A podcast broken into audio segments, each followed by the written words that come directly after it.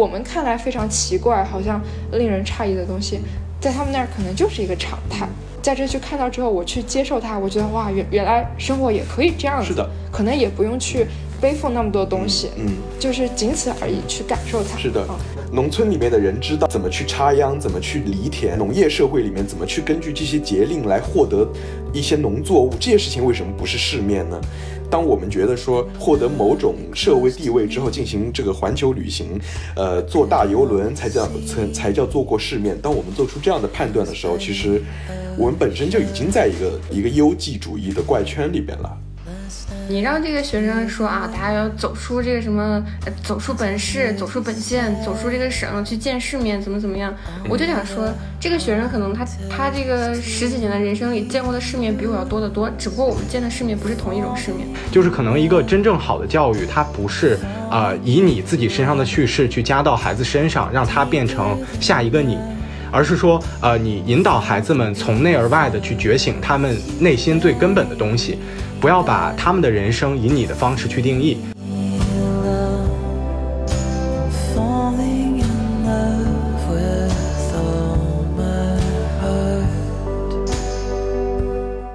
欢迎大家来到新的一期节目。呃，我们最早开始想要做这期节目的发心呢，是在八月底的时候有一系列关于所谓小镇做题家的讨论。啊、这个词呢已经不新了。我第一次听到这个词的时候是二零二零年在豆瓣上看到的一个讨论，说关于小镇做题家。嗯，那个时候大家把小镇做题家这个词提出来的时候，更多的是进行一种自自嘲意义上的解构。我个人会比较惊讶的一个地方是，我们两年之后仍然在用这个词来呃指代我们自己个个人的那种人生的经验和情绪啊。我突然一下子就想到了我的一位好朋友，嗯，就是今天的嘉宾西瓜。他在二零二一年的时候，那个时候我已经大学毕业开始工作了，但是他仍然在校园里边。然后那个时候他得到了一个任务，要到内蒙古去支教。然后八月份他回到了自己的家乡。然后今天我们想把他和他的同事小黄请到我们的节目里面来聊一聊，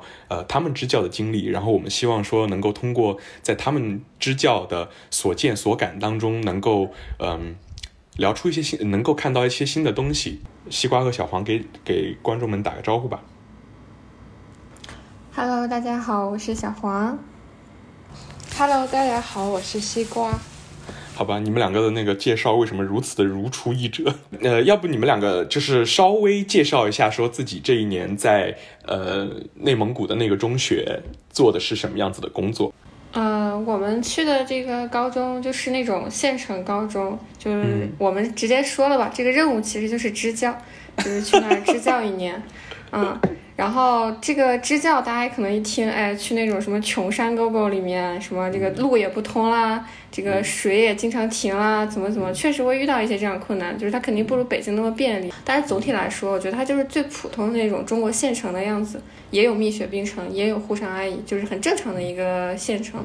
然后这个中学就是那种很正常的县城中学的样子，因为我本身有一个叔叔，他就在这种县城中学当老师，我回去跟他交流了一下，因为我感觉我的学生很笨，我就跟他吐槽，我说，哎，我每天学生笨死了，怎么怎么，但是我叔叔他就很坦然，他说你其实其实教的都是正常学生，这个这就是正常学生的水平，包括我这一次这个回我自己家来跟我这个老师啥的聊天儿。嗯，就我说，哎，我学生这个什么什么题都不会做，然后怎么怎么样。我老师说，我以前教这个实验班的时候不感觉，今年我退下来教普通班了，我就觉得学生真笨啊。他说，可能你就是这种从原来以前好学生到现在教个普通的学生，你觉得很落差。他说没有你想的那么就是奇怪，可能大多数人都是这样的。嗯这个高中以前的成绩还算可以，就是一九年之前也出过一些，就比如说能上清华北大的之类的。但是最近几年就很明显，成绩逐渐下滑了。而且一个比较明显的表现是，他们这个学校里面能上一本的学生并不多。就比如今年我看了一下，说是那个九百多个学生吧，就过一本线的，就不是这就真的上了一本的，大概有三百多个人。这个成绩对于重点高中的学生来说，肯定不可想象。像我上这个高中，就重重本率很高啊，就比比他们这个一本过线率还要高。当然，对于县城高中的学生来说，就是这样的。再包括说，他们很多学生，你让他们说这个目标的时候，他们会写说啊，我想去浙大，我想去复旦。但是实际情况是，他们可能出这个上个内上个内蒙古大学就已经很不错了。就是那种很普通、很普遍的县城高中的样子。我感觉待了这一年，就相当于是在对我来说，就是不断的在打破我自己以前的那种思维定式。就我以前以为，哎，天下学生都跟我一样，就是这个就会学习，就会这个什么努力向上，努力考出自己的这个城市。但是我待了一年之后，感觉天下学生不是这样的，有很多人这个在学习之外有比较丰富的生活。比较丰富的生活。对，就是比我的生活丰富多了。我今天会重点讲一个学生，就我可以这么负责任的说，这一个学生的人生经历比我们在座四个人的人生经历还要这个丰富一百倍。在座嗯、当然，因为我没有什么丰富的人生经历，我只有做题。嗯，我第一个学期是教政治科目，然后因为当时的话是高一的话，大家都知道，就是最开始是九门课同步学的。然后后面就一般我们是高二的时候分科，但是这边的话高一下学期就分科了。分科之后我就面临这个失业呀，就是呃就这个教政治科目不被需要了，然后我就被临时调去英语组了。嗯，然后这两个科目的变化带给我最大的一个冲击就是啊，就虽然之前教政治对吧，就是我们说的是中文，就是中国人能听懂中国人讲话。好，等到我教英语的时候，就因为我觉得。我在高中上英语的时候，可能因为我们是那个很好的班级吧，然后我们的老师其实是很放松的，他会给我们的英语课堂里面加入很多这种玩乐性的东西啊，然后给我们放电影啊，给每每个节日介绍节日的由来啊什么的，很有意思的，还有让我们每个小组去排练歌曲等等。但是我到了这个县城高中来的时候，我就当时就是觉得，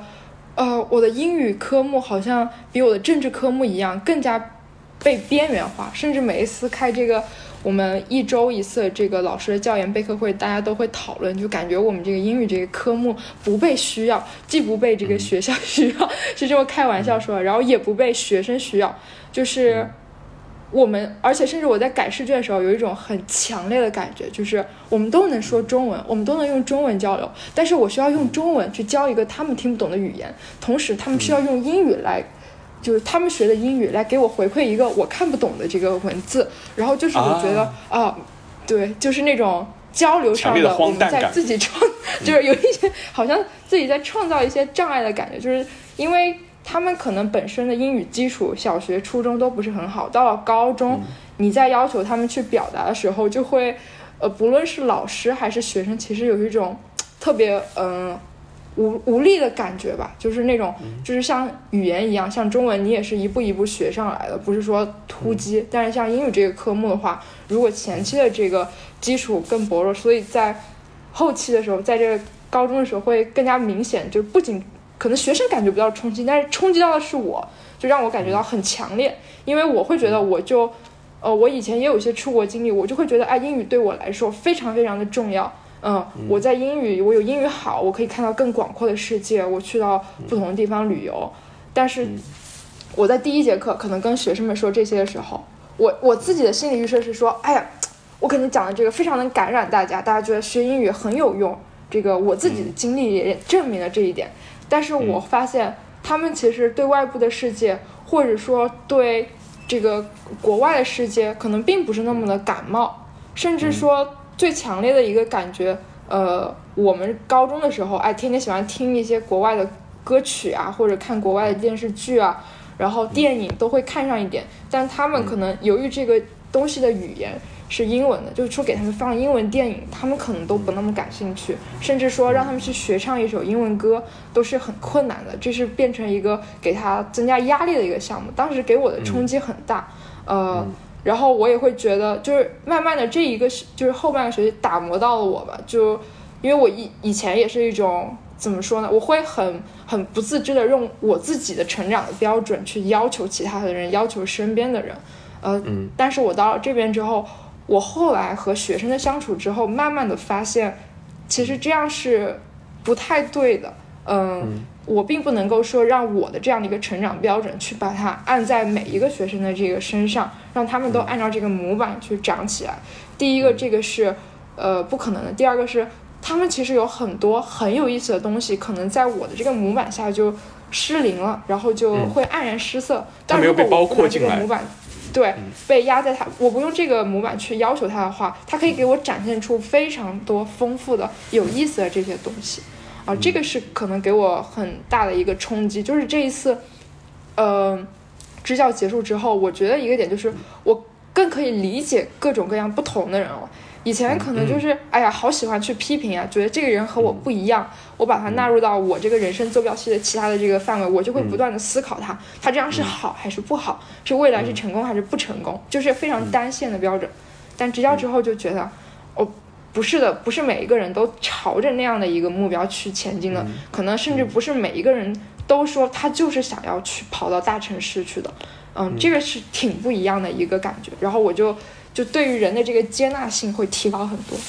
嗯，其实这个也是我之所以会请你们两个来的一个原因，因为其实郭子之前一直想呃做一期关于类似于嗯泛支教或者是教育这样的一个主题的播客。我对于所谓的在这个呃支教的的经历里边加入理想主义叙事这件事情不那么感冒，嗯，因为我不太想，我不太希希望看到说。我请一个嘉宾过来，然后这个嘉宾不断的跟我说我在扶贫，或者说那个地方特别就特别糟糕，然后他们这个人就没有开化，然后是一群这个蛮夷之地的人，然后我这个一个救世主心态，或者说，呃，我说的当然有点过分了啦，就是呃，我不能够把人家的理想说成一个救世主心态，但是多多少少，其实我在这种里边，我会呃，在这种叙事里面，我会看到说。大家没有平视，就或者说你没有平视，呃，其余的生活形态。你刚刚说的这样的一个转变的这个过程，个你们两个在这个支教的过程当中，有什么特别标志性的事件，让你们就是呃意识到了刚刚你说的说哦，原来我在过去二十年里边，我一直在用我自己所谓的关于成功和失败那样的二元二元的那个模板在套用在别人身上，然后但其实有很多东西没有被容纳进来。那我就讲我那个学生的故事吧。我觉得这个学生的故事很有代表性，这样给大家讲一讲。好，这个这个学生有很多故事，我就选几件比较传奇的那种给大家讲啊。就是我最开始的时候对这个学生印象不是很深刻，因为我带一个文科班，他在一个文科班里面，这个学生是个男生，就给他起个名字嘛，就喊他顺哥，就是他名字里也不带顺，但我确实喊他哥了。现在 这个。就他最开始的时候是，也不太突出，因为文科班里面没几个男生。你上课的时候为了活跃气氛，总要拿这几个男生就开开玩笑，来调动一下班，对，干这个调动一下班级气氛啥的。他们班一共就六个人，我涮了个遍，但是这个男生就从来不会这个说他，因为他平时看起来就老实本分的，就坐在那儿啊，老是乖乖听课，你就感觉嗯，这个学生很乖巧，不说他，你就说别的。嗯，结果我快要走的时候，我就给他们班同学每人发了一张纸，我就说啊，大家有什么想对我说的话，可以写在这张纸上，这个当个临别留念。好，这学生给我写了满满一张，最后他提到三件事儿，他说老师，我还没给你表演摩托车翘头、三秒炫可乐和用一种当地的民族乐器拉这个什么流行歌曲，你就要走了，太可惜了。我当时听着就来劲了，我说好，明天给你买瓶可乐，你明天炫，这个明天炫一下。然后答应了，然后第二天上课那天我印象很深刻，我刚因为他们班这个什么就是讲知识点的时候讲了一百遍还记不住，我在他们班发了通脾气，结果最后看那个桌上还摆瓶可乐，最开始买来的时候那个可乐是冰的，然后他说他不想炫冰的，他想喝常温的，让他放在那放着。结果我快走的时候，我就看见那可乐了。我说好，那你炫吧。就刚还在发脾气骂人，这个紧接着看着那瓶可乐，我就说，那你炫一个，给大家活跃一下气氛。我们所有学生围在那儿看着他，三秒钟把这瓶可乐喝完了。这个因为咱们是播客，也不好给你们看视频，你们看这个视频更震撼，就那种就跟龙旋风似的，就就喝完了。然后后来他就是这个什么，有一天后来还给我出去跟我说，他说老师，这个可乐炫的还不够快，哪天咱俩吃饭，我给你表演个炫啤酒。我啤酒炫的比可乐还快，我特意看了，这个可乐是五秒钟喝完的，啤酒真的就三秒，就三秒。这个我感觉这个啤酒就倒出来也没有它这个炫出来那么快，就那样。然后而且每次跟他出去吃饭必炫，就是我后来一共跟他吃了有两三次、三四次饭，每一次吃饭都喝一瓶儿。我后来还想劝解他他一下他，我说这个是不是炫啤酒对你身体不好？他说老师没事，我都习以为常了，这个天天炫已经这个习惯了。我说你每天晚上放学喝酒，这个你爸妈不担不担心吗？他说没事，我爸妈只要我能回家就行。就是我们这边放学十点多晚上放学，他晚上十点多放学之后还出去跟人先喝啤酒，再打台球。这个如果说这个什么看到别人在打架，还要过去踹两脚啊，就这种，就就这种学生。然后这个什么说过了十二点，爸妈才会给你打电话说今天晚上回不回来，说这个看情况。我说啥情况可以不回家呢？他说钓鱼。他说他如果在晚外晚上在外面钓鱼的话是可以不回家的。他爸妈觉得这是正当理由，就是可以在外面一直待到天亮。哦，然后他跟我说这个从事农畜牧就那个什么渔业活动，正经活动。啊，对，对对，正经活动就不打架，只要不出事儿就行，在外面待一晚上无所谓。然后那个之前就跟他聊天，他说他是从那个初中倒数倒数前五名，就倒数的考上这个高中的。就这边有很多学生初中毕业上不了正经高中，只能上那种职业高中职教。他上这个什么重点，他上这个什么高中了，还把他班主任开心死了。嗯，然后我就说你咋考上的？他说他是就中考前一天跑到沙漠里面去骑了一整天摩托车，也不复习，第二天直接上考场了。好，这个上考场的过程当中呢，因为这个监考老师不让睡觉，他就把答题卡写的特别满，然后考试的中间两天晚上都出去喝酒，然后最后一天考试的前一天晚上先喝酒，再打麻将，再打台球，最后还打了一架，然后上考场，然后考完之后就这么考上这个高中了啊，把他那些朋友是羡慕很像某种死了，晋江爽文，就是对吧？对吧？其实我还我还蛮好奇他爸妈是什么样的人，就是他爸妈是什么样的父母给了孩子这样的一个生活态度，包括他爸这就是我马上要说的这个嗯重点了。爸妈是啥样的爸妈？这个他上初中的时候骑摩托车，就每天晚上放学的时候，这个一群那种黄毛小混混骑一排摩托车，在那等他放学。好，大家一起这个什么骑着摩托车上街上炸街，跟交警斗智斗勇的。好，有一天他骑摩托的时候上摩托车，这个只顾着看美女了，这个头没扭过来，结果一下摔着了，然后手骨折了。好，然后手骨折之后回家，他爸妈也不操心，他爸就说：“孩儿啊，咱把这顿饭吃完再去医院，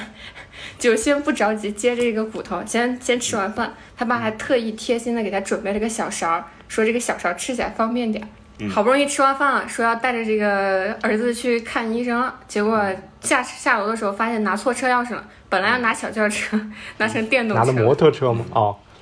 拿上电动车，然后没办法，也不想上楼了，小孩就右手拖着左手，就这么去医院了。一个小孩手骨折了，坐在电动车后座上面，然后右手拖着左手就这么去了。而且去了之后，他爹也不带他挂号，直接上二楼推开医生办公室，说：“医生，我这个儿手骨折了。”这俩医生已经喝大了，就那种脸长脸喝的通红，这个很明显有点神志不清了，喝大了已经。嗯，然后就说：“行，没问题。”这两个医生和他爸一块儿把这骨头给接上了，就这样。啊，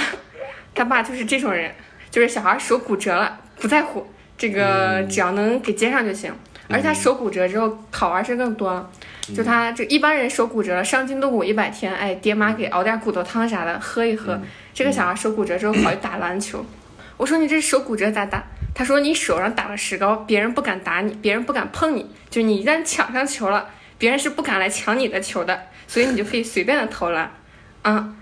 然后那个什么，结果他这个百试百灵。结果有一次打架，这个什么打球的时候不是打架，打球的时候就有一个人不长眼，就还要来抢他的球，他直接把这个石膏往上一怼，说有本事你来这个打我这个石膏。然后那个不长眼的人就真撞上，撞上之后那个那个人那个什么，说是这个鼻子直接撞出血了。然后我这个学生说他感觉骨头好像撞错位了，但是不在乎。这个什么别人出血了，我没出血，我比他牛。获得了某种无敌 buff。嗯，而且这还不是最那个什么的，他这个手骨折之后，还跑到山西去这个什么玩儿。他山西去了山西之后，这个什么叫了一个山西的女网友，然后这个女网友就很捧他场。终于说到重点了，我就在想，这种你这种学生的故事里面为什么会没有女生？然后突然讲到女网友，嗯，到山西这个什么找了个女网友，这个女网友一下叫来二十多个精神小妹儿，然后去蹦迪了。然后这个蹦迪，因为因为毕竟这个什么手打石膏了嘛，就蹦着蹦着手会累，你不能一直摇。他就说他蹦着蹦着，他就感觉哎呀手很酸，不想蹦了。他说不想蹦的时候，那二十多个精神小妹儿就开始捏他石膏，就必须蹦，不蹦不行。然后就这么这个什么打着石膏蹦迪，啊，就这样。好朋克的人生啊！是的，是的。然后你还说到他那个女朋友，那可以多讲两件。反正我刚刚征求了他的意见，他说可以讲，那我就说点这个感情故事。之前有一次，他带我他我们几个一块儿去那个润生湖看日出。当时这个在车上的时候，他突然说：“哎，这个女的是我前女友，我俩分分合合好几次。”就一般人听到分分合合好几次，肯定就觉得说是不是这个感情比较深，这个老是忘不掉。我说是这样吗？他说不是，我想谈恋爱的时候我就找他，我要是有别的这个可以联系的女的，我就把她踹了。天呐！嗯，但是这个故事最有意思的点不在这儿，就是你想他对这个女的态度这么恶劣，而且这个这个女生今年刚中考完，就中考完之后也上不了高中，只能去职教，就问他说学啥专业比较好。他说我给他推荐了一个眼前一亮的专业，你们猜是啥？眼前一亮的专业家政不是我猜的眼科医生，他推荐人家去学电焊，电焊 哦，因为前面要这确带那啊，个对，带那 眼前一亮哦，啊，眼前一亮。哦你想想，literally 眼前一他。劝人家去学电焊，人家还想跟他复合。啊，对，这个女孩还想跟他复合，这是最关键的，就是让人家去学电焊了都。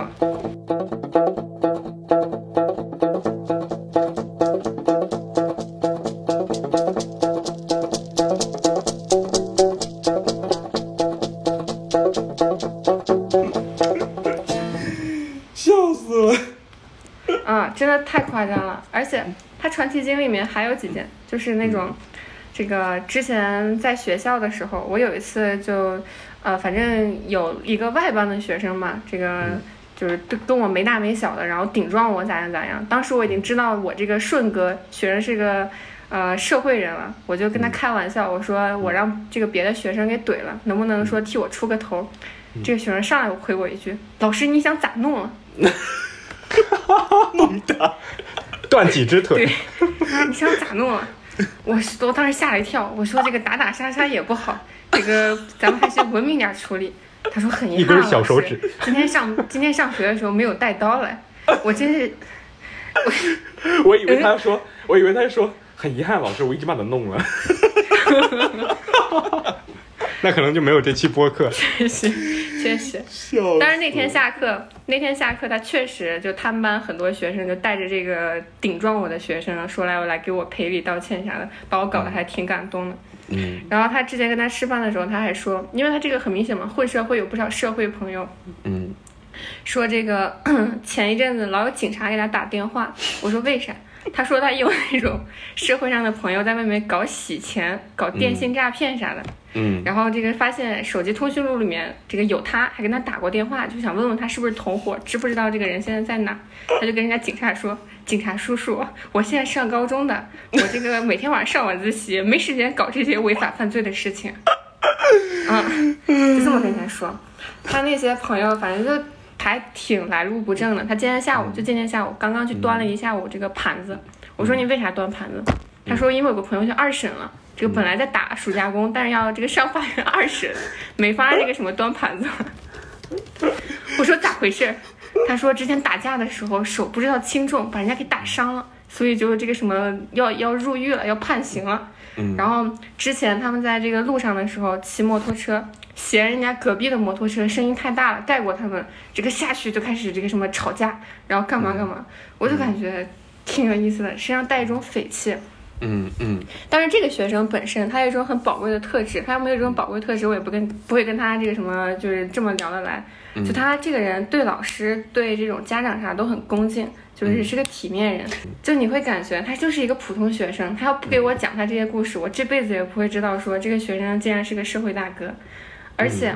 他也很有意思。就我问他，我说你上高中还还干这些社会生吗？他说不干了，我要这个什么好好学习了，收心了。我说为啥？他说有两个原因，第一个他要上岸了，就是意思是那个什么考上高中了，不混了，我就要什么好好学习，将来对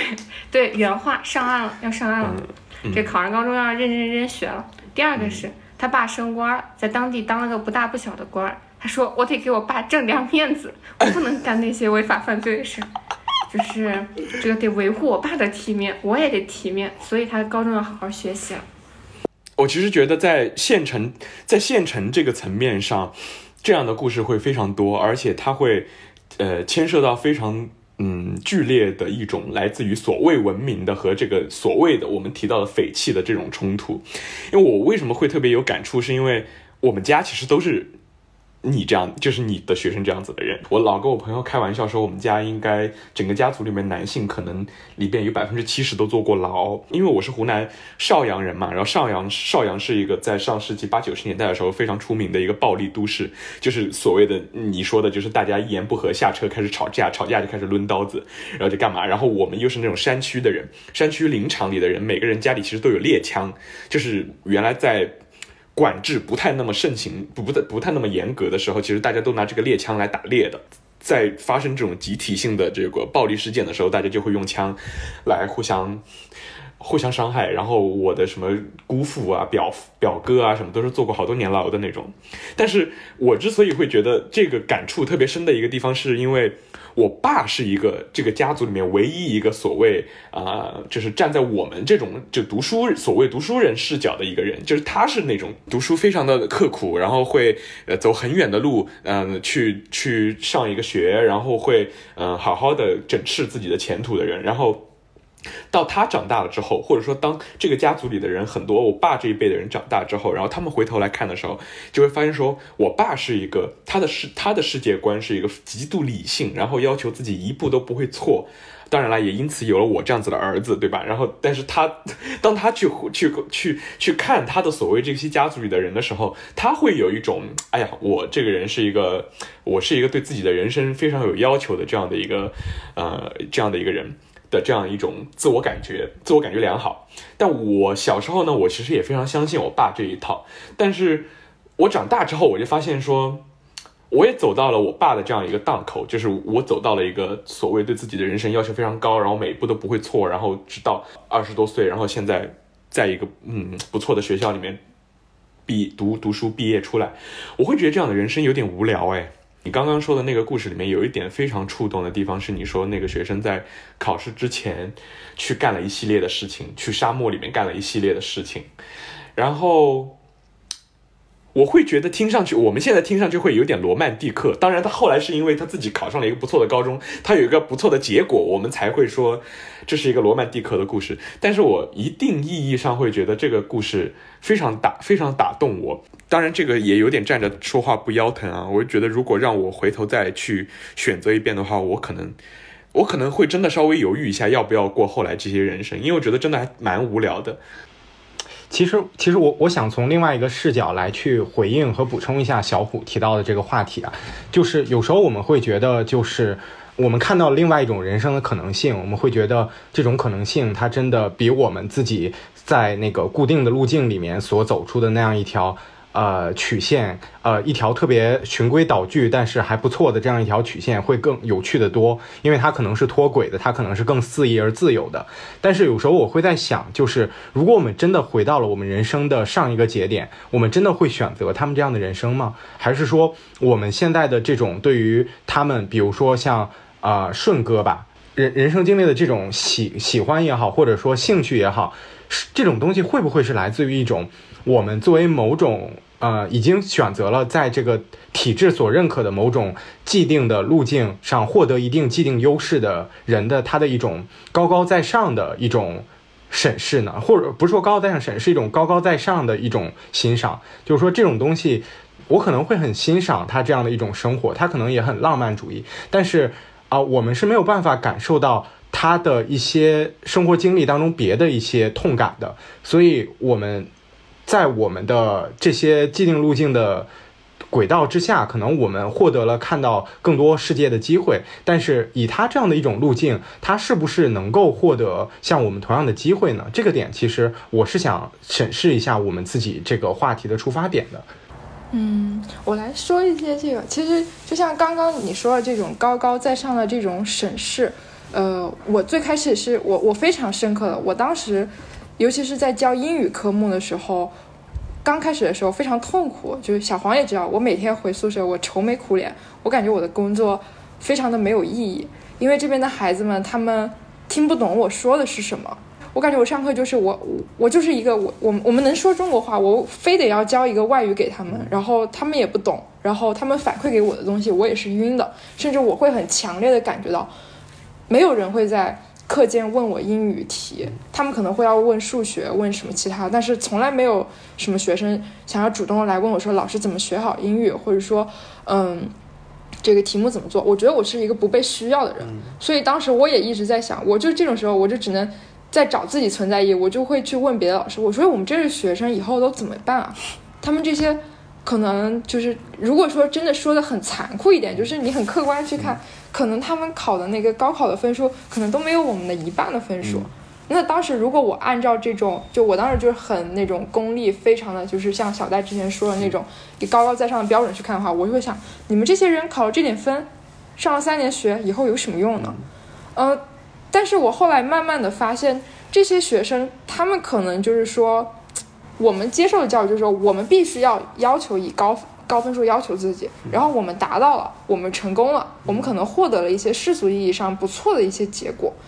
但是对他们来说，这个分数真的有那么重要吗？呃，可能他们就是在他们的这个县城，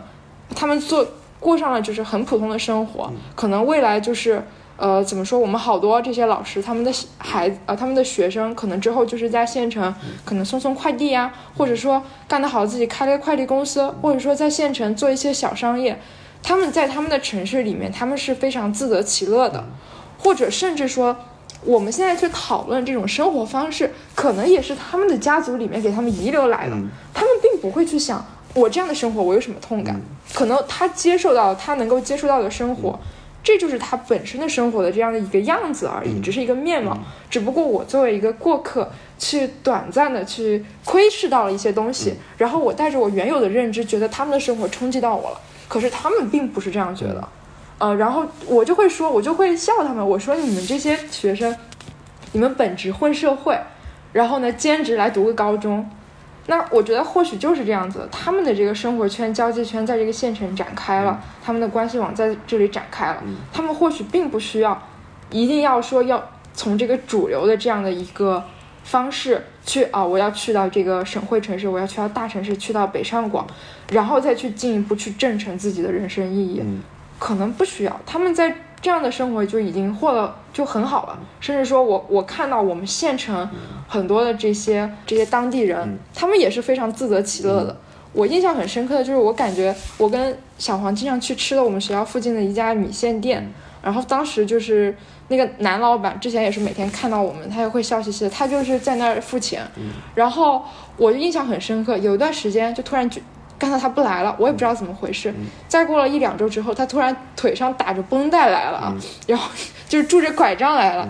但是他每天都笑嘻嘻的。他坐在拐杖，在他店外面，他有好多那些朋友跟他们一起聊天，他一点也不会觉得无聊。然后我觉得他们县城人是非常的这个自洽，而且自得其乐的。甚至说像那些就是我们平常去吃饭那些小店，他们都是开着那种夫妻店，然后。呃，夫妻两人就是在做饭，非常的这个这个大夏天的可能挥汗如雨，但是哎，把小朋友接回来了，他们还是都非常的高兴，啊，甚至说有一些孩子，他们可能家里条件就是在这个我们县城，就是有一些商业，或者他未来去接手啊，或者说他就在县城去进行他自己的工作，也非常的好。我就记得我们当时有一个年纪大一点的老师，他就说他在农村教书的时候教的那个小学生，后来到这个我们县县城来开了一个手气铺，也挺好的。他们说的时候也不会有特别多的说，嗯，你这个学生就学的不好，以后就怎么怎么样。不是的，当那个老师回忆起他那个学生的时候，他会说，当时他也是一个，就是说教英语的老师，但是他本身学的不是英语，他就去农村学校，就也是这种支边去教这个科目。他说那边的学生可能就是听不懂，但是他努力学了。但是如果说功利的结果来看，就是没有什么成绩的。可是最后人家能够去自己维持自己的生活，这个自食其力，已经已经是很好很好的结局了。他们能够成为一个很好的人，然后他们也不会说总要去思考我这样的生活是不是很痛苦，我没有达到什么样的东西。可能他的孩子也会像他一样，这个呃一边学习一边放肆，然后一边又快快乐乐的成长为一个现成人，就是这样一代一代下来的。它是一个很很很感觉，我的感觉是自然的顺畅的一个过程。对，就是我们那些学生，你说他这个，比如说抽烟喝酒，那他的父辈可能也就是这样子，他的家庭环境就是这样子。哎，从小就是说，来你来这个也喝一点，那个男生都喝一点，男生女生都喝一点。我们看来非常奇怪，好像令人诧异的东西，在他们那儿可能就是一个常态。然后我只是说。在这去看到之后，我去接受它，我觉得哇，原原来生活也可以这样子，是的，可能也不用去背负那么多东西，嗯，就是仅此而已，去感受它。是的嗯，因为其实刚刚郭子提到了一个词，叫做看到更大的世界，或者说，嗯，我们有没有用所谓的、嗯、所谓的精英主义的眼光在审视这个事情？然后我其实突然就觉得说，或者说见世面这个词本身就是有精精英主义的审视在里边的。就是因为我们今天为什么会请到西瓜和小黄来聊这个事儿呢？就是因为我觉得他们两个是支教我所见过的支教的叙事里边最有意思的一点是，他们不是在说我们让山里的孩子看世界，而是他们两个自己到内蒙古之后，他们两个，他们两个才是作为老师才是见到了世面的那个人。就我觉得这个是很有意思的地方，就是这是逆反过来的，就是我们可能会设想说，OK，我到去支教，然后我打开了所谓什么这个生命的蒙昧啊什么的，让他们看到了更多的世界。但我觉得我的这两个朋友今天作为嘉宾来之后，我为什么会请到他们两个来，就是因为我觉得他们反而是。作为老师是见到了世面的那个人，不管是说什么三秒钟炫了就炫了一瓶啤酒、一瓶可乐啊，还是说嗯什么考试之前去沙漠里边转转了一晚上的那个呃呃摩托车啊这个事情，我突然想起来，我们当年我有一个同学，呃，我有一个大学同学，他当年其实是去他想去美国读读博士，然后他那个时候在微博上经常有一些碎碎念。那个时候我们，那个时候我们刚刚开始用微博，我们读大学的时候不怎么用微博。然后，呃，然后那个时候我就看到他有一段一段话，他说“见世面”这三个词哈，就不是说我们可能会觉得说，你比如说你是不是到了欧洲，然后看了这些好山好水好风光之后，你觉得你见了世面？那为什么？比如说，农村里面的人知道怎么怎么怎么去插秧，怎么去犁田，然后怎么去呃，在农业社会里面怎么去根据这些节令来获得一些农作物，这些事情为什么不是世面呢？当我们觉得说是要到了什么欧洲环球旅行这样的获得某种社会地位之后进行这个环球旅行，呃，坐大游轮才叫才才叫做过世面。当我们做出这样的判断的时候，其实。我们本身就已经在一个一个一个优绩主义的怪圈里边了。嗯，对，其实其实我刚从那个小黄和西瓜的经历里，我觉得他们两个从刚去支教，再到最后支教进行，再到支教结束，其实是一个去中心化的一个过程。他们在去这个自我叙事，就是啊、就像咱们刚刚提到的，大家都是在一个相对比较。呃，比较卷的这样的一个环境上一路卷起来的，然后才能一路进到现在的这种九八五的学校去读书。所以我们的视角可能一直以来是被我们自己的这种呃人生经验和体验所局限的。所以有时候我觉得，对于教育而言，是不是我们不应该总是想着我们要去改变谁，或者说我们要去把自己的一种观念和叙事去强加给我们的学生，而是说我们要去帮助他们更好的发现和活出他们自己内心本身的最深处的样子。我们自己理解的这套见世界的东西，可能对于他们来说，并不一定是需要的，而这个只是从我们的视角，我们从一种非常精英主义的视角，觉得这是他们应该去见到的一个东西。对，所以我们如果把这个东西强加给他们，实际上是一种暴力。我是觉得人其实是会有自己原生的那一套系统带给自己自然的快乐和痛苦。就比如说像我啊，我当然现在在所谓的羡慕呃小黄说的这种学生的人生，但其实我有，比如说我有一个这样子的爸。那我可能去真的就让我重新选一遍，我可能会去走那个人生吗？我也不可能，就是我最后可能也会很痛苦，就因为我有一个这样的爸，我也不可能成为那样子的人。那我最后可能就变成所有东西都很痛苦，连我现在仅有的一些快乐也被也被也被剥夺了。但是我觉得这个讨论里边有有价值的地方是在于说，就人会有自己不同的系统，就你会有你自己的快乐和痛苦，然后你自己去承担就好了。说到这个见世面，其实我想多说两句。我感觉我们说的见世面，其实和他们的见世面也有点不一样。就你比如说，就每天我跟这个学生聊天的时候，就感觉大开眼界，因为他说的所有东西都是我以前前所未闻的。嗯我还是说他一个故事吧。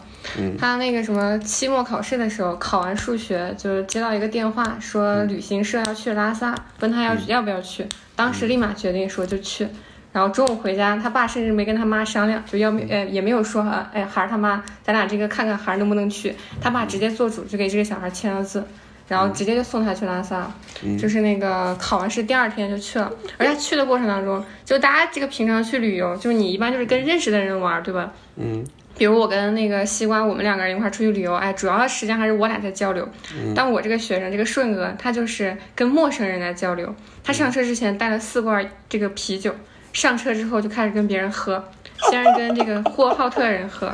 后来开始这个走在路上，哎，突然碰到了一个这个什么，从那个呼和浩特去西宁找工作的一个人，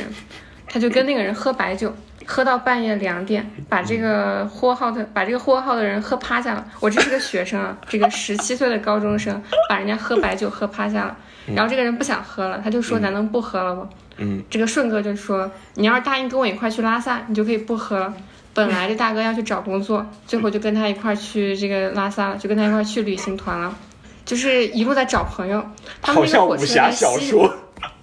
对对对，他们这个火车在这个西宁的时候会停一站，嗯就是中转一下。嗯然后他当时去西宁的时候说：“哎，在这儿没有朋友，感觉很寂寞、很孤单，不知道这个十几个小时咋办。等他回来的时候，他就说：“老师，我已经约上人打台球了。我说：“去的时候不是没有朋友吗？”他说：“回来的时候在这个火车上遇到了一个，这个认识上了，就别人就约我这个什么打台球。而且他从那个西宁回来的时候带了十五斤，十五斤啊，青稞白酒。这个邮寄了十斤回去，我说剩下五斤你是要这个咋办呢？带回去当接风酒喝了。他说接风酒还这个还轮得上这青稞白酒啊？我直接在车上就喝完了。他真的就在车上把这五斤白酒喝完了，就跟他同一个车厢的那三个人就是一块儿，这个也不认谁也不认识谁，就跟别人这个喝这个白酒。我就感觉我以前旅游的时候，这个比如说坐个高铁，我要是出出去把包放座位上，我妈还得说我半天，你就不怕这个什么东西被人偷了？他直接跟人咣咣喝白酒，一点儿不带害怕的。嗯。就这样，而且去了那个拉萨之后，我正好有个朋友在拉萨那边，就是也算是做支教相关的工作吧，我就跟他多说了两句。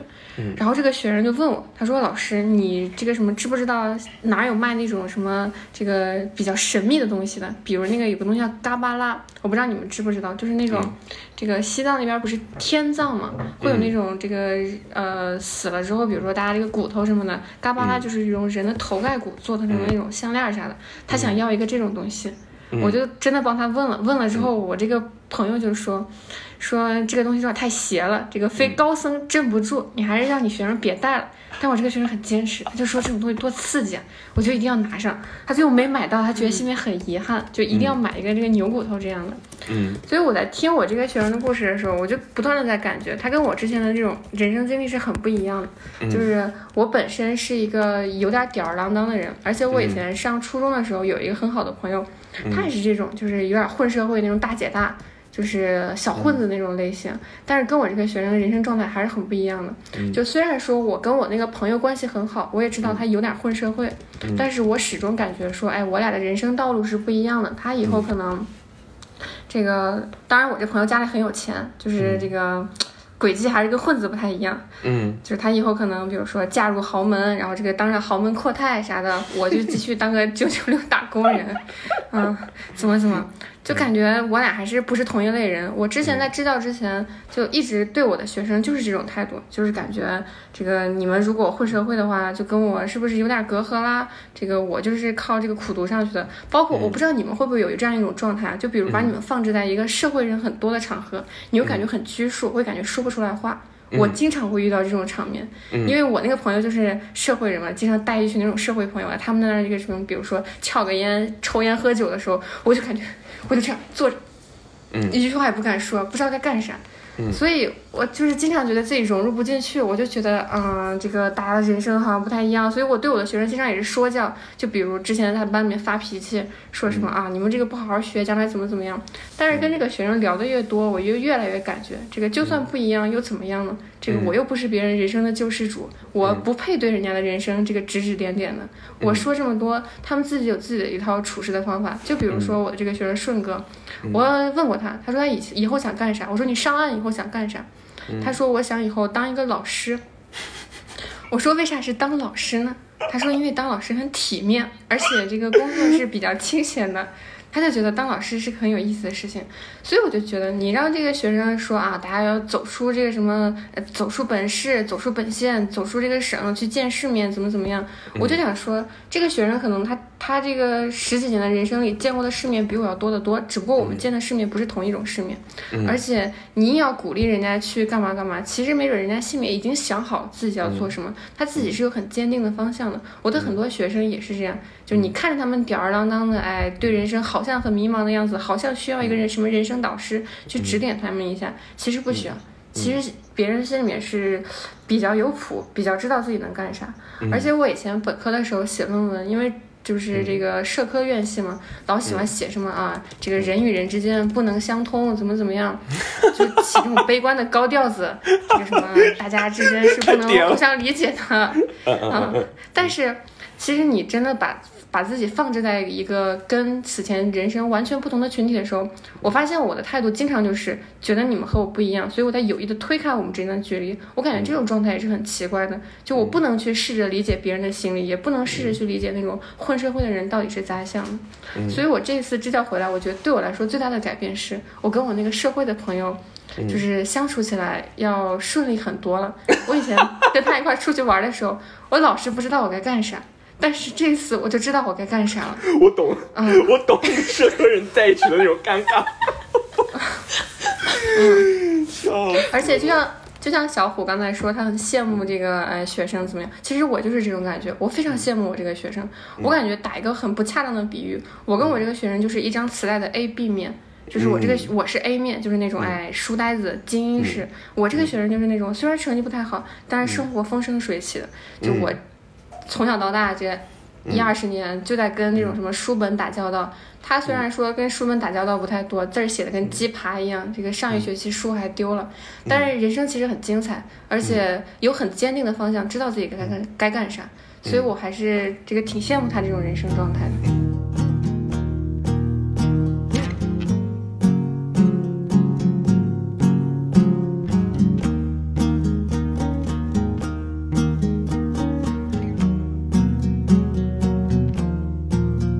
觉得今天这一期是我到现在为止聊的最开心的一期。我之前一直觉得我们播客里面有一个呃，也不能说问题吧，就是一个特点，就是道理太多了，就大家都在讨论，就是都在的评论，但是没有太多细节性的，或者说都不用到传奇了，就没有故事性的东西。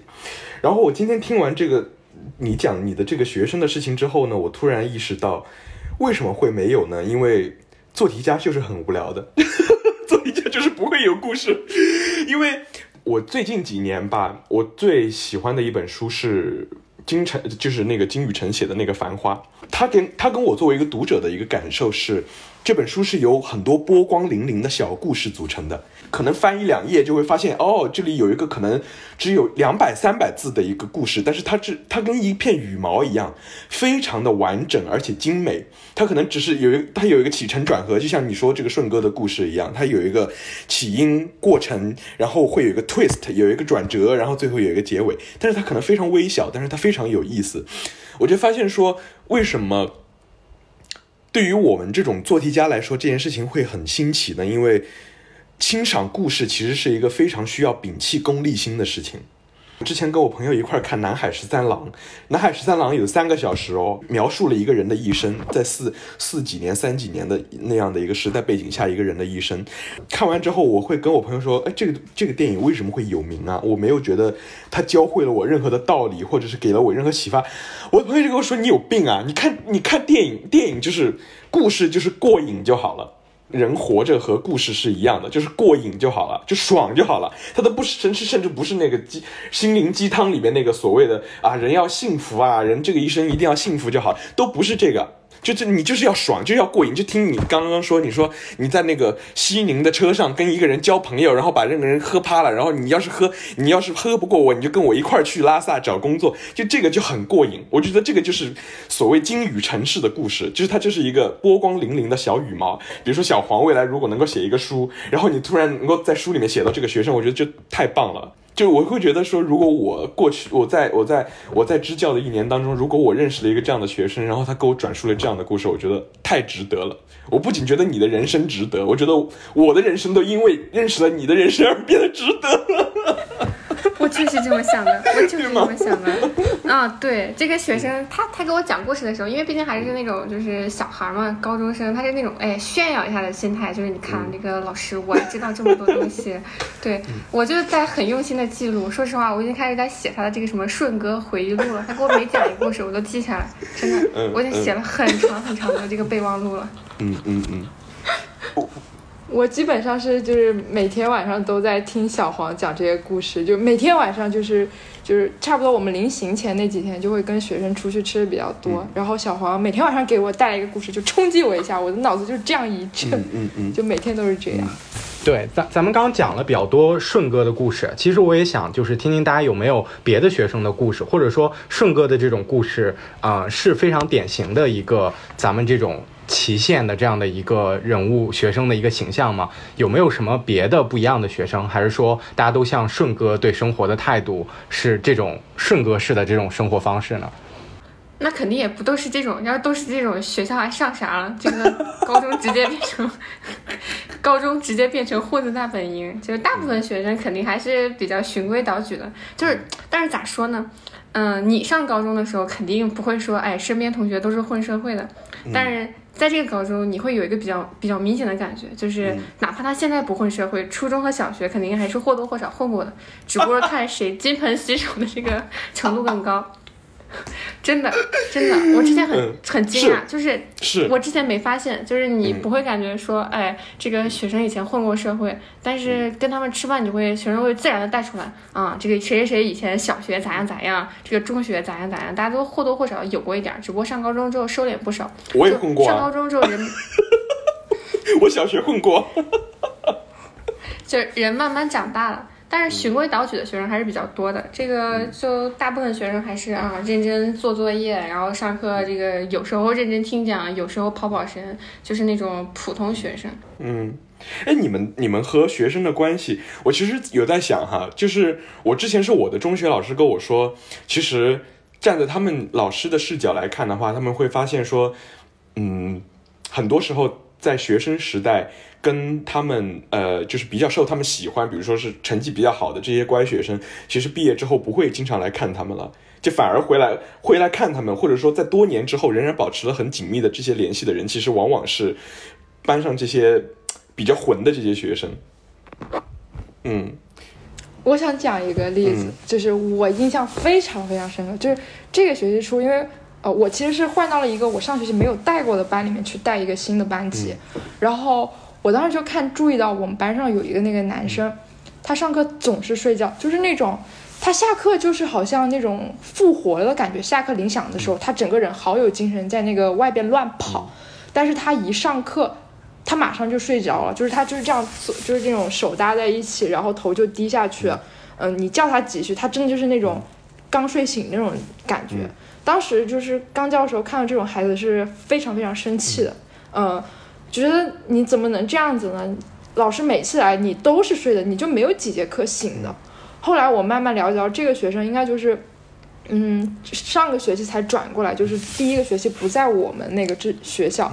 呃，然后当时我也没有了解太多，我就看那个成绩的最后一名，嗯。就是总是是他，就是或者倒数第二名。但是我们当时我跟小黄住在一起，我们有一个麻烦就是需要学生，尤其是男学生去帮我们搬水桶，我们那个饮用水是要从那个楼下去搬过去的，稍微还有一点距离。但我每次一喊说有没有同学愿意帮我去搬水桶，嗯，然后那个睡觉的同学马上醒了，那个课间就马上冲过来，老师我我我我去，然后手举得特别高，而且我就印象很深刻，他第一次帮我搬水的时候。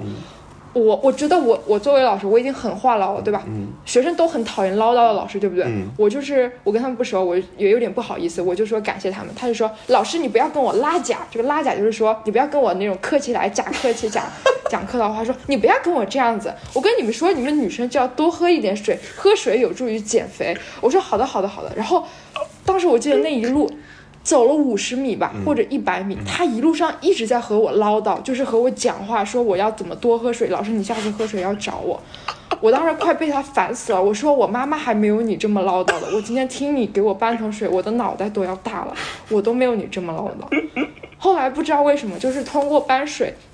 我和这个同学关系越来越亲近。嗯他就是那种很神奇的，他上课就是会睡觉，但是我后来慢慢的表扬他，我说你看你作业都写了，你可真厉害，你比那谁谁谁还要棒。他后面我每次检查作业的时候，他真的每次作业他可能就是抄答案，但是他都抄完了，他比那些不写的同学要强很多。他后面慢慢的上英语课的时候，真的能够努力的支撑着双眼，就是给半节课不睡觉，然后做的也很端正，就是你能看到他的那个改变，甚至他每次上课前或者下课后，我会跟小黄抱怨，我说这个同学每一次一下课就要打我，他说老师，我给你表演一个肘击，肘击什么意思？就是用他的肘部就是这样子来。你们那边学生好喜欢表演，我当时就 老师我给你表演，对，然后我就很无奈，我就只能够翻白眼，然后我也不知道说什么好，他就要肘击我，甚至说一下课就是下课铃响，下课上课时候他不是还在睡觉吗？上课前一分钟他还是困的，下课铃响的时候，他马上冲到那个讲台前，他把我的包还有东西课本拎起来，他他就请我出门了，他就请我出教室门，他说老师走，我送你去。然后甚至在上课之前，他会站在那个门口，他把其他的同学全部都赶在外面。他说：“你们别进去。”他就做出一个迎宾的姿势。他说：“让老师先进去。我就是对这个学生就是又爱又恨。他上课真的就是困倒是困，但是跟他开玩笑，他从来不生气，而且一下课他生龙活活虎，非常有意思。嗯，就我记得还有下晚自习的时候，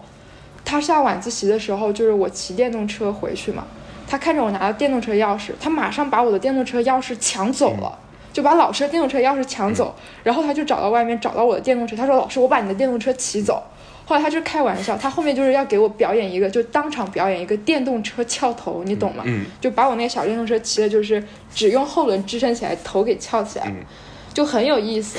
但是我印象最深刻的其实是，呃，就是我我要走的最后一天晚上，嗯刚好我们班上有个同学过生日，反正请我们吃完饭，我就也喝的有点多，就是嗯就是大家都喝啤酒喝的多，就感情很深。嗯他当时也是走的时候就抢了我的电动摩托车，嗯就抢走了，他不让我骑。后来我就坐在他的后面，他就那种像。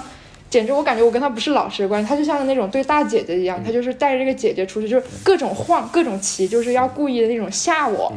我当时觉得很无语，他们甚至还说，就是那一群男生就是说，呃我把电动车停在楼下了，我们要住三楼。他说老师你要回去是吧？我们把你的电动车一起给你搬上三楼，然后马上就要把我的电动车要抬起来。只要抬上楼梯，我当时就吓住了，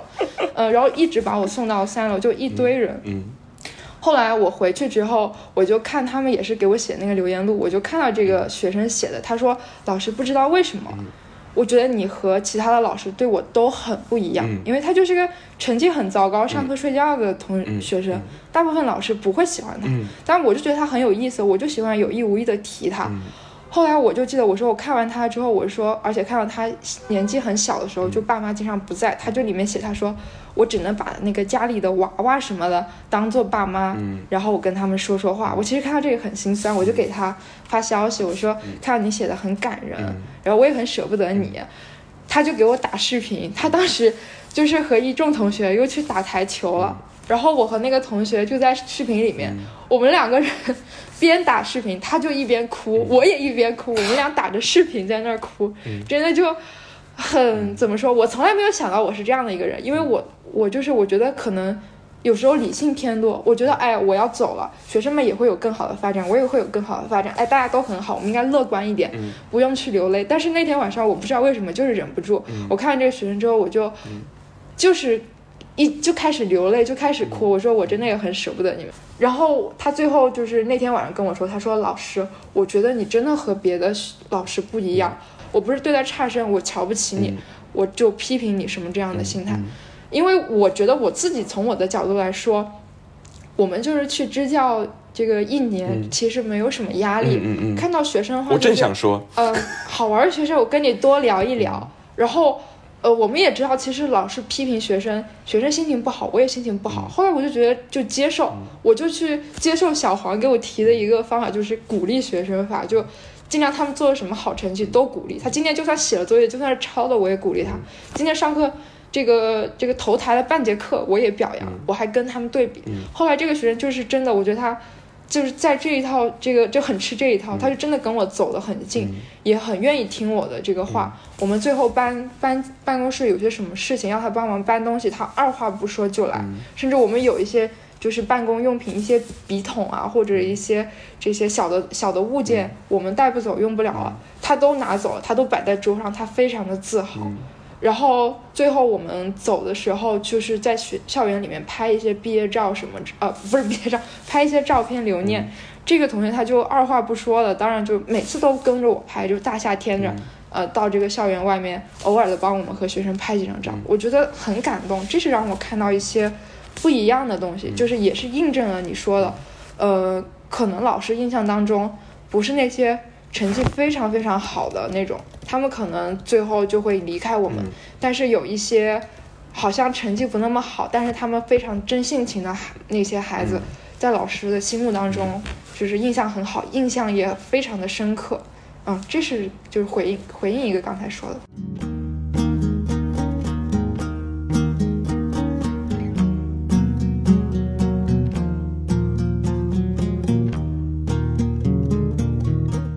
我其实刚刚在听到小黄说我们印象当中很多老师有救世主心态的时候，我会想到，我会脑海里面会突然浮现出很多我在成长经历当中的这些老师，但是我现在回头来看，我觉得能够理解他们，因为我觉得可能在中国这样的一个环境里边。有救世主的心态，可能是当老师的专业主义的一部分。就是当老师必须要有救世主心态，才能才能够去在他们所在的这个环境、这个这一套系统里边去去成为一个合格的老师。而呃，恰好的你们两个是作为一个所谓的过客的身份存在的，然后你们可能不需要背负太多的这种责任啊，或者是 KPI 什么的，然后获得了呃某种解放吧，就是在跟学生做。在做这些交流、做这些打这些交道的过程当中，然后这种解放能够让你们在呃一年的教师经历里面获得很多别的老师可能当了一辈子老师都做不到的事情。对，所以其实我也想问，就是你们觉得你们这段不算短也不算长的一年时间的支教，你们会觉得呃对孩子而言意味着什么呢？就是来之前你们肯定也设想过一些，就是你们希望能够带给孩子的一些东西，然后包括现在这段支教结束也有一段时间了，不知道你们又有什么样新的思考？你们觉得你们最开始想去设想的那些带给孩子们东西，你们是否真的带给他们了？或者在这个过程当中有什么转变和呃视角的变化？你们又觉得最终你们留给孩子的是你们想留给他们的东西吗？我觉得最开始来的时候，肯定因为从来没当过老师嘛，就是你按照这个我一贯的上学的这个思路，当老师不就是提高学生的成绩，这个把学生的这个什么成绩提高啦，这个怎么怎么样？但是咋说呢？因为我家里面有这个人当老师，我身上的这个老师习气还是比较重的。嗯，而且我在当老师的时候有一个很那个什么的毛病，就是我会跟别人比成绩。就比如每次月考出来，我会特意的去看一看，哎，我带的班在这个什么年级里面排多少，怎么怎么样，就以我的这个思维去看。但我确实带的也还可以，所以我就觉得心情还是挺好的。但是这个这个就越带到后面，就越来越心态放开了，就是。就因为一方面确实感觉这个学生的资质就是比较普通，就是这个是我们整个学校的老师都比较公认的。嗯，你不可能说通过哎我这一年努力，直接把这个学生从二幺幺都上不了的这个水平提升到啊能上这个什么重点的大学，能上这个什么清华北大，这是绝对不可能的。所以后来就想着说，是给学生教一些更加偏价值观一点的东西吧。就比如我这个学期给学生讲了一本书，就是讲那个《简爱》。嗯，因为《简爱》它正好是一本这个比较女性主义的书嘛。我们我带两个文科班，然后我们班这个女同学也比较多，给他们讲了之后，我觉得让我比较受触动的一件事是，我们班很多学生就在这个本里面跟我写。说老师，听完你讲这个之后，我觉得我以前老是觉得，哎，我好胖，我想减肥。这个你讲这些之后，我觉得我这些也不是很重要，我只要努力提升我自己，这个自信起来就行了。我印象很深刻，班里面有个女生，胖胖的，这个看起来很壮，然后说实话也有点黑，然后平时跟我说话的时候还有点怯怯的。但我临走的时候，她给我写那张纸写的非常满，就是每一个缝都写上了。他就给我讲他这个什么小时候的事情，说他父母的这个婚姻给他带来了比较大的这个阴影，然后他觉得他这个什么一直都不太自信，怎么怎么样。他说老师，其实你上课的内容我记得不是很清楚，但是你说的那些课堂之外的东西，那些鼓励我们自信起来的东西，带给我很大的改变。他说我觉得这些东西让我受益很多，所以我就觉得这个支教一年越到后面就越来越觉得。给学生讲太多知识性的东西，其实还不如说在课堂之外旁溢出一些，给他们讲一些我自己在成长过程中当中体会到的。比如说这个，我们班女生都谈恋爱，这个文科班里面你就是就是一把抓不出来两个女生不谈恋爱的，从来不谈。就昨天我学生发快手，我给给大家念念他的文案啊，我特意这个什么，我我当时觉得可震惊了。嗯，对，乡乡乡镇小孩比较喜欢念那个什么发快手。对，他说，两个男人占了王心凌十年，十个男人也占不了我两年。但是这个学生说的确实是真的，就是这个女同学，就是是那种，比如说昨天她在快手发官宣，哎，今天就把这男的踹了，这个直接就变前任了。这样就是非常洒脱的一个女生，就是我就经常跟这个什么女同学们讲啊，什么什么擦亮眼睛，不要被这个什么渣男骗，因为他们班这个什么正好就有一个渣男，就是那种体育生，这个每天跑二十公里，还能这个什么联系两三个女的，这个养鱼怎么怎么，我就以他为例，我说女同学们擦亮眼睛，不要被这样的渣男骗，然后怎么怎么。然后后来反正也有一个女生吧，在那个纸里面给我写说，老师，我觉得你这个什么谈到恋爱的时候，就对我受益很大。这个我要做一个自信的大女人，不要恋爱脑，然后怎么怎么。我觉得跟学生说这些东西，其实呃也算是一种影响吧。嗯，而且我觉得我讲的这点东西，可能比他们记那种知识点记得多多多得多。就这种话，我可能随口一说，学生能牢牢的记在脑子里。但是我讲那种什么宾语前置、定语后置之类的东西，讲一百遍，学生也记不住。嗯，这个对我来说是比较大的一个转变。那我也说一点吧，就是，呃，我我想说，这个学生其实是一个之前在我们好几个支教团老师都带过的一个学生。他当时在的那个班，相当于是一个普通班嘛，嗯、然后我们就是都在带这个班。后来因为他自己的这个成绩越来越好，呃，是一个姑娘，她就进到了这个呃更好的班级里面。然后我们相当于这几个老师就是，嗯，都没有去带他。我就记得最后走的时候，他给我发了一段微信，他说：“老师，其实我真的很感谢你们来支教的每一个老师，你们让我看到了未来，我可以成为这样闪闪发光的人，我可以成为什么样的自己。”呃，其实我真的很感激你们。如果不是你们的话，我觉得我可能都没有办法去坚持下来，继续好好学习，呃，都没有办法能够说突破自己，进到这样的一个呃更好的班班次里面去。我当时其实是很触动的，因为我觉得我有的班级就是上一个学期，尤其是第一个学期带了很多，教了可能近这个一百多、两百个学生，我觉得可能很多学生就就教副科的可能并不记得我嘛。然后没有想到说这样一个我只带了一个学期的学生，但是他能在学期后跟我说到这些，尤其是我在教英语的时候，我感觉哎呀，这个我已经不被学生需要了，我这个价值得不到体现的时候，我觉得有人能够突然这么一说，我觉得啊、原来我们的存在其实是能够给他们看到一些东西，还是有存在的意义的。这个是我想说的第一个。然后第二个关于就是说可能呃教学前的这样的一个目标的这样的一个实现。呃，我想说，我的这个教学的这个期望是，这个结果是把我打得死死的，就是说 完全失败，可以这么说。嗯，但是我又发现了另外一个点，让我觉得变化特别大的，就是呃班级上的氛围。我在那个班最开始接手的时候，因为他们那个班上一学期的英语老师更换过很多次，其实大家都是一个随意学习的一个状态，整个班上就是嗯。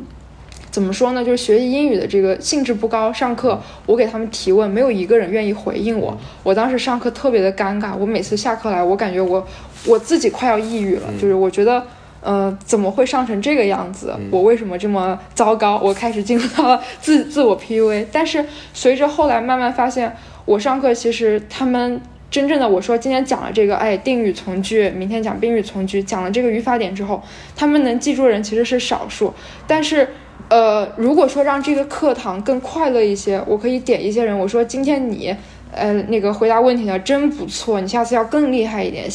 呃，然后今天我又对比一下，说谁这个上课睡觉睡的这个口水都流出来了，这个所有的同学全部都哄堂大笑，那个睡觉的同学也都给醒来了。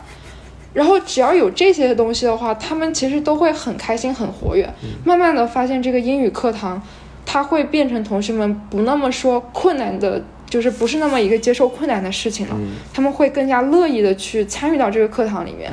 呃，甚至说我最明显的一个改观是班主任跟我说的，因为像他们那个早读的话，就任课老师不用去，一般是班主任在，班主任就说以前这个早读的时候没有几个人愿意拿出英语书，不知道为啥到了后面这个期中考试过后，大家还愿意拿出英语课本来读一些英语单词，甚至说齐读课文的时候，班上的同学可以读整齐了。我就觉得这样的一个小小的进步，其实让我觉得很开心，很开心了。可能不是说这些什么英语的这些具体知识在他们心中沉淀了多少，更重要是调动起了他们对于英语这个科目，他们觉得自己可以接受，乐意去接受这个东西。这个让我觉得很有意思，就是我亲身的去看到了自己做出了一些非常微小的转变，不是说一事无成的，让我觉得这个职业还是呃很有意思在的吧。啊，这是一个成就感的来源，也是让我觉得，作为老师或许能推动改变一点什么。是的，而且我觉得你自己其实在这个关系，在你跟你学生的关系里边，其实你也获得了承认。就你的学生会跟你说，呃，我见过这么多学生，这么多老师里边，只有你对我这么好，或者什么的。我觉得在这个里边，你会，你你自己也会得到一种承认。嗯。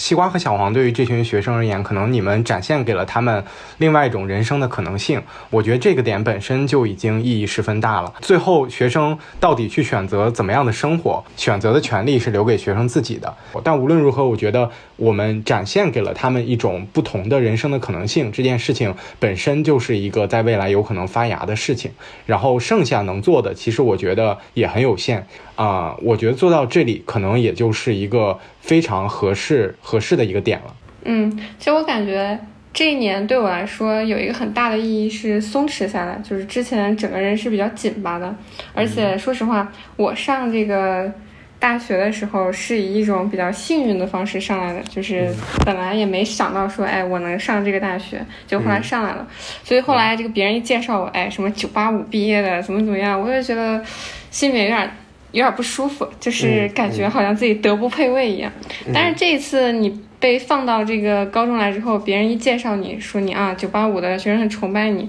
怎么怎么样，我反而整个人就是放松了，就感觉说面对这些我也很舒服，因为我听到过就是我的学生评价跟我们。就是反正之前的一位支教老师吧，就说他是这个什么来这镀金的，就是来这这个支教一年，就是镀个金，然后就走了，怎么怎么样。但是我的学生愿意跟我做朋友，但是在背后这个这么说他，我就觉得我这一年付出还是有意义的。就是抛开这些光环一样抛开这，对对对。对，就抛开这些光环一样的东西，抛开这些这个虚名什么的，我这个人是可以得到这个认可的，所以我觉得很舒服。就我之前一直很拧巴，就感觉说啊，我就该做个人上人，就要考什么啊公务员，这个什么怎么怎么样，当做一些人上人的职业。但是这一年结束之后，我觉得做一个普通人也挺好的，就是接触过这些不一样的，就尤其是跟这个顺哥聊天之后，我就感觉。做一个普普通通的人，也不追求那些多么高大上的职业，其实这样，呃，过自己的一生也挺快乐。嗯，就是人生感觉以后会好过得多。所以我这次读研究生，感觉整个人就放空了。我以前本科的时候老在想，说这个，哎，是不是人生就此停止了？这个别人都找上这个什么高大上工作了，我怎么办呢？我就是个这个废物，怎么怎么样？但是现在感觉现在很平和，感觉自信很多，因为确实你每天这个什么，我举一个小例子，每天我一走进教室，只要我化妆，只要我穿进穿了裙子，我一走进班的时候，所有学生会开始一起鬼哭狼嚎，就是哇一声怎么怎么样。而且一旦就隔壁班，我们隔壁班是一个也是一个年轻女老师，有时候我俩一块儿上课，比如说隔壁班叫了，我们班学生必须要叫，就是意思是老师你不能输了他。嗯哦，我 get 到这个点，我们我们以前也这样。嗯，对，所以我就感觉很大的培养了我的自信心，就感觉嗯，我这个人还是挺不错的。嗯，所以我觉得这一点对我来说很重要。嗯嗯嗯，你也从对，其实也还是刚刚那个，就是其实你也是从学生那里得到了承认。嗯，对对对，对，我就想说一下，就是一我的一个改变，就是我我就是觉得我一直是那种哎读书上来的那种书呆子，非常的没意思、无趣，然后呃社恐我也是，网络社恐，可能现实还没那么 呃社恐。呃，但是我后来就是通过我学生一个世界，我发现，哎，我好像还不那么这样。我就是觉得通过这个支教，我感觉他们其实是有人喜欢我的，就像我就是这样去展现他们的这个本真，就是，哎，我这种湖南人，对吧？然后有时候这个上课这个脾气来了，就是学生讲小话的时候，我会很生气，他们会写在那个那个文字里面，他说，呃，老师你就是一个不好惹的这个湖南辣妹子。我心想是的，因为我经常因为我不会因为他们作业写的差或者考的差发脾气，我经常会因为他们上课讲小话非常生气，就会因为这种事情发脾气。他们也都知道我的脾气了。呃，但是我后来发现，就算即使我是这样子，我的学生他们能够去接受或者并且喜欢我，这点让我觉得很意外。我一直觉得我这个上课就平平无奇，嗯、这个啥的，我在努力造制造一些这个好玩的东西，但是我后来发现，他们其实是真的认可我的。就举一个有点好笑的一个例子，我当时呃就是有别的老师有事儿，我就要去另外一个非常不熟悉的班代课，然后那个呃那个班上也是有一些调皮捣蛋的学生，就每个班都有几个混社会的，有一个那个学生就是上课总是干啥睡觉，这就不说了。上课突然拿出了一盒芦荟胶出来了，还照镜子，男生哦，就是我觉得就很不可思议。后来他就有一次在晚自习的时候，我上课上的挺好的，他突然朝后面丢东西，我说你丢什么？他说我丢冰块。就是那种喝完的蜜雪冰城里面的饮料冰块，他就要朝后一扔，然后就是叫他回答问题，他就也就是反正贼贼的看着你，就让我很不爽，对我不太尊敬的样子。我当时就跟我们班同学抱怨，我说怎么办呀？我在那个班，我上课我都有点害怕了，我感觉这个社会人很多，他们会打我，上课就是总是讲小话，然后这个英语这个课代表也都在带头讲小话。我们班同学那几个男生就是其实是。跟我比较亲近，他们说老师走，你待会儿上课去，我带你们上去，我护送你上去。然后几个那个大壮汉就把我护送到了那个班，然后去找他们班那个喜欢跟我挑刺儿对着干的人说，你下次再这样对我们英语老师，我就要把你打一顿。还然后那几个同学还说，老师你下课你就在这等着我，我们下课来接你。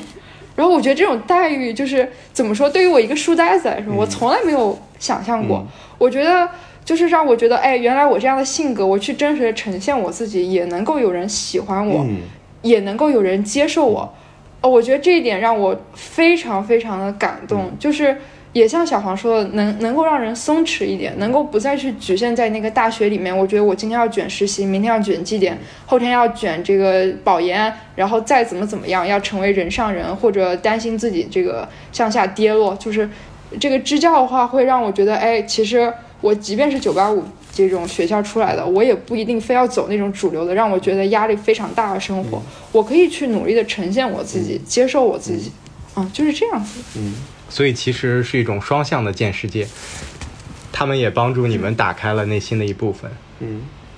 对，嗯，我我觉得就是本期播客，然后我印象比较深的一个点，其实可以用一句网络流行语概括，就是尊重他人命运，放下助人情节。嗯啊，当然了，这句话是开个玩笑了。就是我感觉，其实我们会听了太多这种苦大仇深的这种小镇青年逆袭的这种叙事，包括凤凰男、凤凰女啊这种故事。有时候我们听多了这种故事，我们会觉得这是唯一一种生活的可能性，那就是我们要从深山来到小镇，再从小镇来到大城市，仿佛这是唯一一种被世界接受的呃成功的叙事，或者说只有这种叙事才是政治正确的生活姿态。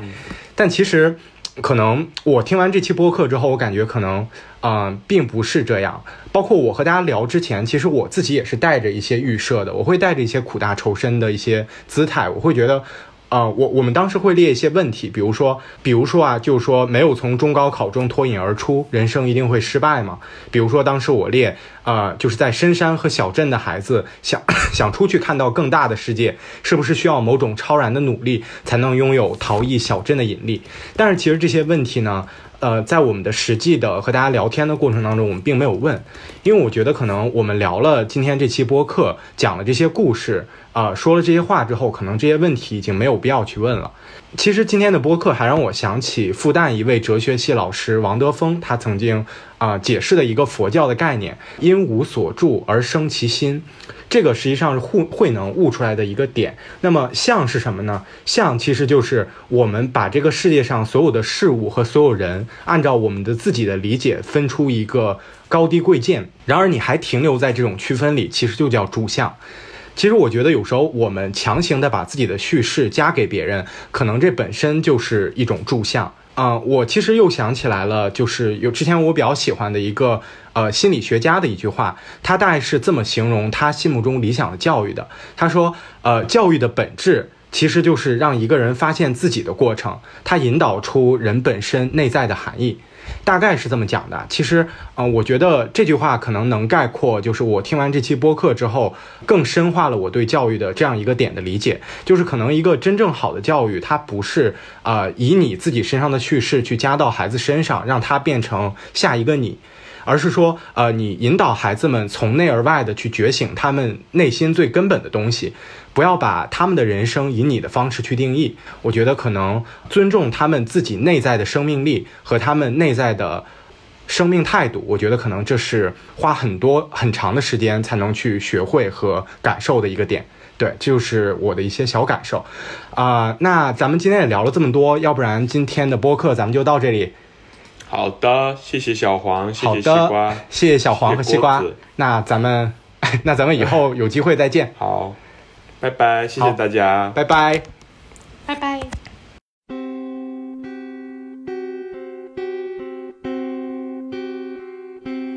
经过云的时候，我吞下一伸手？和我一样在天空。我的黑色行李装太多，不愿意。如果可以，我想学会瞬间转移。我要用我的爱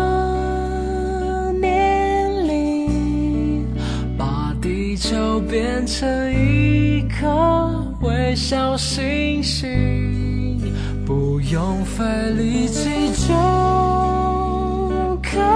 以跨越海洋